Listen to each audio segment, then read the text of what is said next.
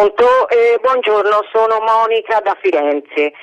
Eh, per quanto riguarda gli, i medici obiettori, è da tanto che mi pongo una semplice domanda.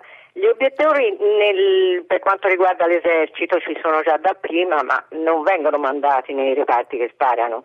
Eh, perché negli ospedali non vengono previsti dei posti fissi per medici non obiettori in, in ossequio le- a una legge dello Stato che oramai è tanto che c'è?